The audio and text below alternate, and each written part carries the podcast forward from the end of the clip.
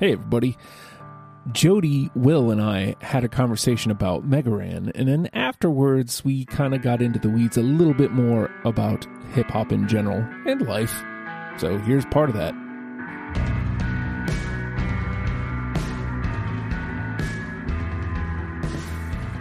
I'm not a big fan of the direction that hip hop in general has gone in. And, and I know this is incredibly uh, cliche for somebody of my complexion, but I'm really more into the 80s, early 90s rap. Uh, you know, I, like my favorites are Two Live Crew and um, early Dr. Dre and uh, Slick Rick. That's the kind of stuff that I enjoyed. And when rap reached me, those were the guys that were big. And nerdcore kind of hangs off of a lot of that older stuff because that's around the time that it started to early branching away. And so the guys that started doing nerdy rap, those are the guys they were listening to. And that's the style that kind of followed from there. So most of the nerdcore still has that old feel to it.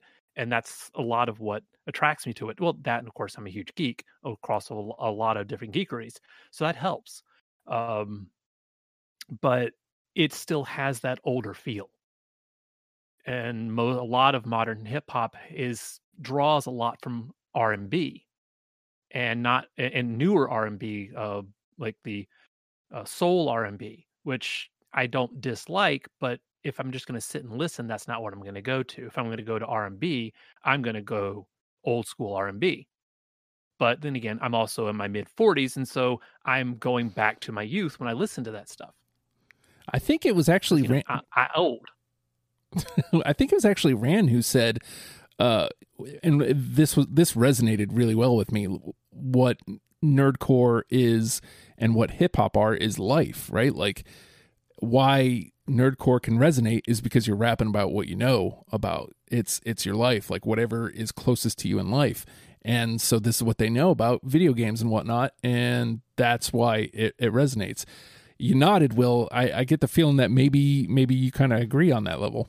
Yeah, like so from so I, I was like a hip hop complete purist, like damn near like hip hop Nazi for a long ass time.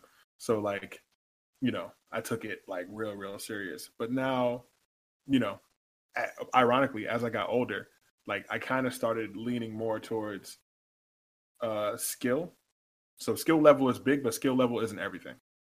So, you know, your content and you know subject matter all matters.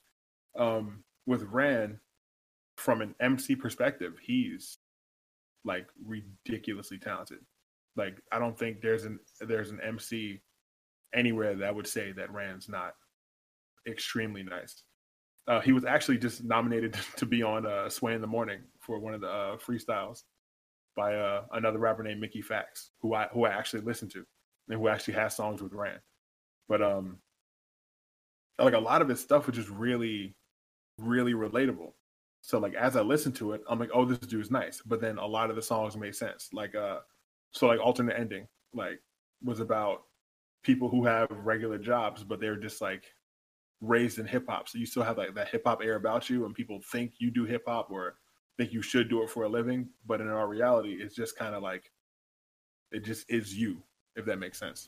There you have it. And yes, I did say what hip hop are. And that's why it's titled What Hip Hop Are, in case you were wondering what hip hop are. Uh, if you would like to hear the rest of that conversation, it's brief, but it is available at patreon.com slash oh hi Justin. It is after the fact number 67. Uh, and if you'd like to hear our conversation on Mega Ran, you're on the feed. Just scroll back one, actually, or scroll ahead one. The program is available on all podcast platforms.